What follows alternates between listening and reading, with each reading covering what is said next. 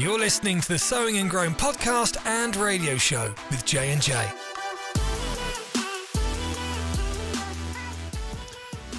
Hello, everybody. We're here. we talked at the same time, but he said glory, so we're going to allow it. That's a great thing to say. I think we talked about that. Was it last week? Can't remember. Talking about what? Maranatha, glory. It was hallelujah. recently. It was fairly recently. I don't think it was last week. Yeah. But we're warming this podcast up and we're warming the room that we are actually doing the podcast up. be- 64 degrees. because it's here. chilly up here. This room doesn't get regularly used, so we don't regularly pump heat to this room.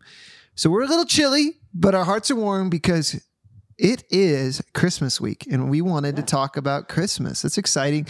I think for most everyone, if you were to ask them what their favorite holiday is, it's going to be Christmas. Arbor Day. Arbor Day, No. Flag Day. Flag Day. Columbus. Nope. That's a touchy subject. Hey, I got a question for you. On a Go scale of 1 to 10, how much relief did you experience once we turned on all the Christmas lights? Was Uh, it a big? Give me an example of the sigh of relief you may have done.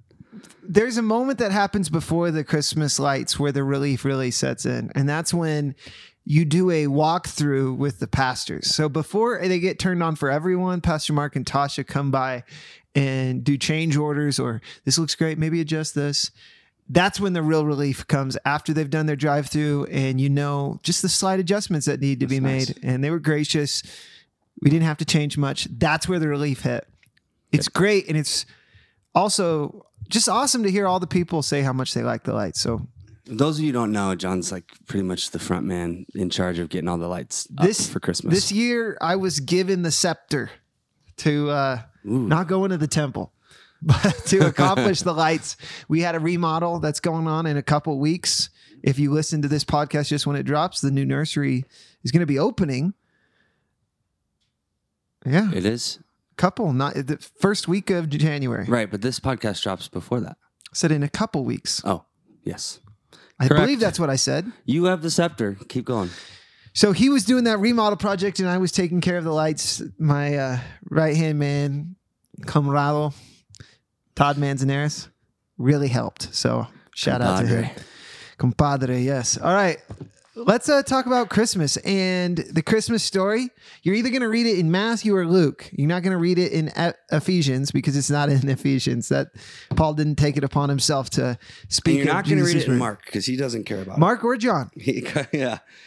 So I was wondering, what am I going to talk about? Because I wanted to talk about some of the variations between Matthew and Luke. So I'm calling it A Tale of Two Christmases. Kind of a play on words from A Tale of Two Cities, which is that Dickens. I think it's Dickens who Yeah. wrote that. It sounds correct. Again, this isn't about Charles Dickens. This is about the Lord Jesus Christ being born in the Christmas season. and here's the interesting thing they're actually drastically different. Matthew and Luke tell different aspects of the same story. And some people find that really problematic because if the Holy Spirit's writing these works, and there was an instance, and all of the different things that happened seem very important, why aren't they exactly the same? Or why aren't they very nearly the same? But I learned this, and I didn't realize this until I was out of high school. But in the court of law, if there's testimony, you don't want them to be exactly the same. Hmm. For example, if Pastor Jonathan and myself were going to rob a Dollar General, and I said, hey, man, we got to have our alibis just right.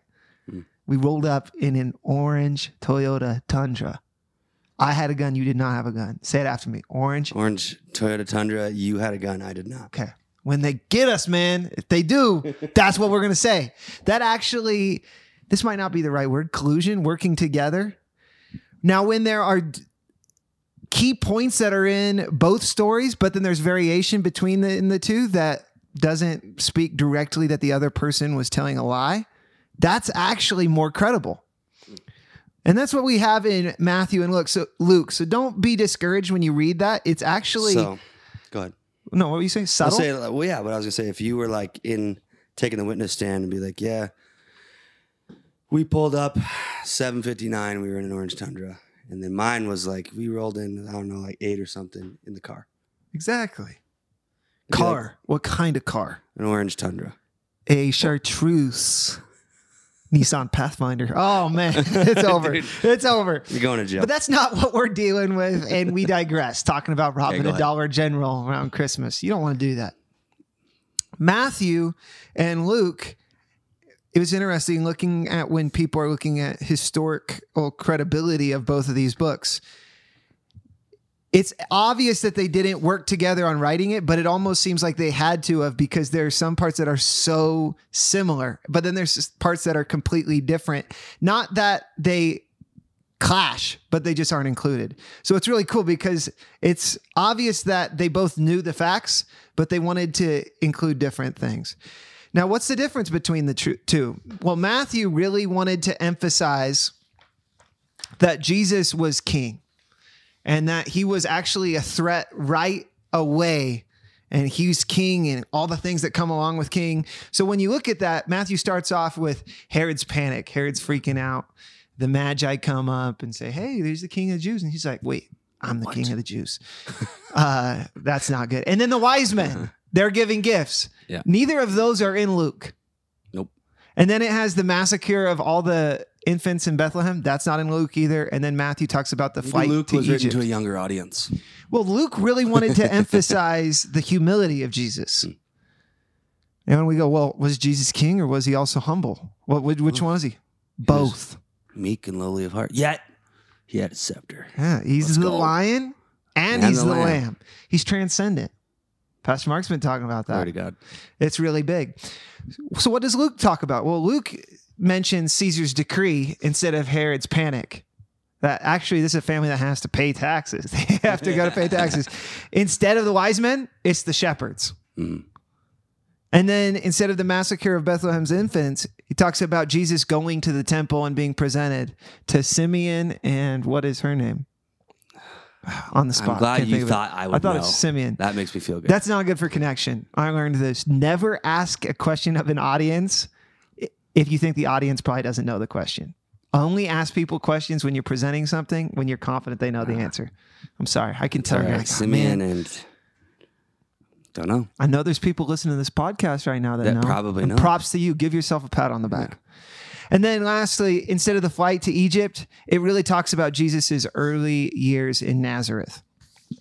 And let's look at a few more things that separate the difference between what Matthew was trying to communicate and what Luke was trying to communicate. First off, Matthew, when he talks about a genealogy, focuses on the kings that Jesus is in line with. Luke mentions the priestly genealogy. Okay. And then there's a difference between uh, Matthew starts off right with the genealogy, which is the tough part. If you're going to read the Bible, a good recommended place to start is John. That's not just because my name is John. John had a special relationship with the Lord, and that comes through in his writing because he leaned on Jesus' breast, which is kind of a weird topic. When I was a kid reading that, I'm like, it's kind of strange. Why couldn't you just say chest? Pecs. but he had that type of relationship and it comes through. But when you start reading the Bible or start in the New Testament, a lot of people start with the genealogy, and that's exactly what Matthew starts off with. But Luke starts off talking about a little known priestly couple, which is John the Baptist's Parents. parents, his cousin. So again, more humble. And then the focus of Matthew is Bethlehem.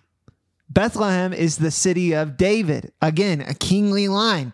Luke, the focus is Nazareth. Is there anything good that can come out of Nazareth? ah, that's in the Bible. That's where I got that statement. And in Matthew, Jesus is a king from birth, but in Luke, it talks about when he's 30 and how from 12 to this age he grew in wisdom, favor, and stature with men. Skips It's- all that. Seems like he's a slow starter. Yeah. And Mark, he skips all that. It's just like, and he's baptized, and let's go. right? And then John does this really deep analogy between the beginning of Genesis and the Word and the Logos. I'm like, whoa. Matthew focuses on the kingdom, Luke focuses on the temple. But what I really want to focus on, because this was cool and this is something I didn't really know, and then you can draw some things from uh, the Christmas story that maybe will be interesting to people. Let's look at Matthew. When he goes through the genealogy, he actually omits three kings. And the reason is is that there's an emphasis that wants to be drawn out and it's really cool how it all comes together. So I'm going to read this. It says, "Why does Matthew omit these 3 kings? Part of the answer, I suggest is to draw our attention to a notable sequence of events which transpired in their days. The accession of Ahaziah was a notable event in and of itself, since Ahaziah was the son of Jehoram and Athaliah. And Athaliah was a daughter of the recently cursed Ahab. You know, Ahab and Jezebel? King Ahab. Yep. Not good. Not Captain Ahab. Ooh, that's another I think he's a literary dick- book that no. has great esteem. It yes, it does. Moby Dick. Moby Dick. But we're not talking about Moby But we're Dick. not talking about Moby Dick. Back to Ahaziah. and then if with all these difficult names, if you take any detour, you pretty much forget everything that was just mentioned. Ahaziah. Ahaziah thus represented an unwelcome injection of foreign blood and behavior into David's line. Because you have Judah and then you have Israel. Ahab was the king of Israel, but now there's a crossover hmm. into Judah.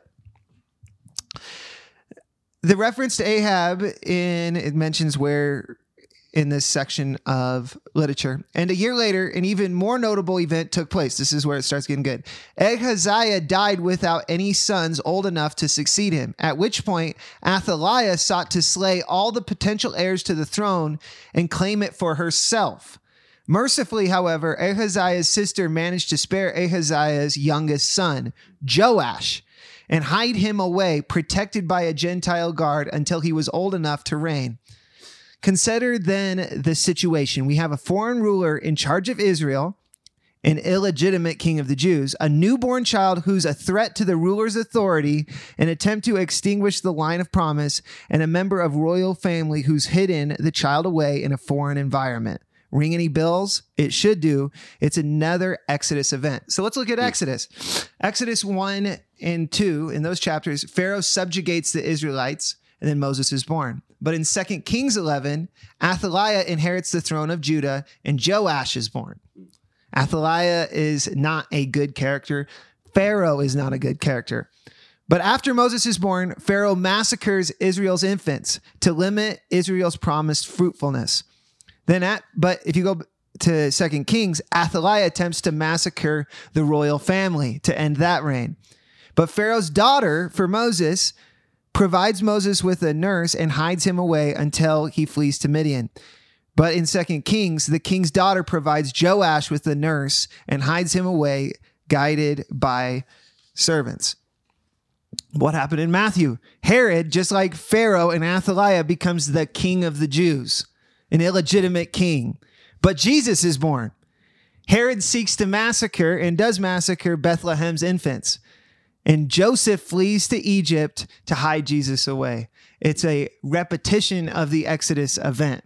It's interesting because uh, Moses left from Egypt to go into the wilderness to be protected.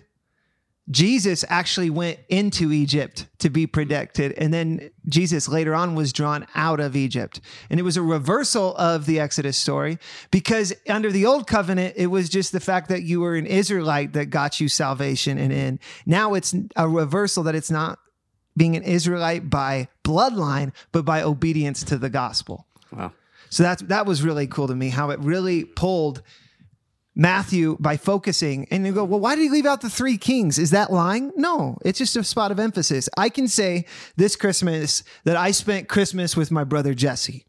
You might go, well, was Jesse the only one there? Well, I didn't say that. I just said I spent the Christmas with Jesse. well, was your mom there? Yeah. Was your sister there? Yeah. Was your brother Ponch there? Yeah, he was there too. But I just felt led by whatever reason to just mention Jesse. And that's a cool thing that was drawn out from Matthew. Another thing that I studied out about Christmas that I thought was really interesting was the shepherds. And I think you talked about this last year a little bit in the reversal. So this is our mm-hmm. second Christmas episode, right? Yep. Yep. That the shepherds were a lowly esteemed people. They were. And I was researching that through some commentaries and some literature. And it's true. It was interesting to hear what Aristotle said about the shepherds. Now, Aristotle, Aristotle. was 300 years before Jesus. but he said they were the laziest group of people. That the animals they watch aren't even active, and it's really a pretty much a low life to be a shepherd. Egyptians saw it as one of the lowest esteemed occupations you could ever have. But in some of the commentaries I was looking at about Hebrew culture and biblical narrative, shepherds were not actually lowly esteemed very much. They had a decent standing.